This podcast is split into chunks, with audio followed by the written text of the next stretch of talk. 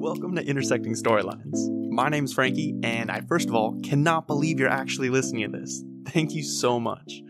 Well, the premise of this podcast is that we're all the main characters of our own story, and along our own journeys, we meet others.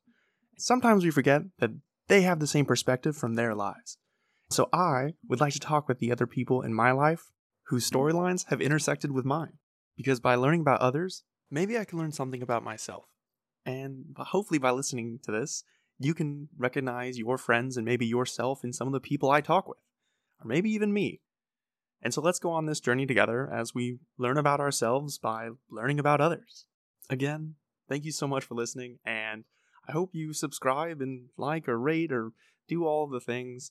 This is going to be a real learning experience for everyone involved. I honestly don't know what to expect, and I hope you're kind of along for the journey as we shape this together.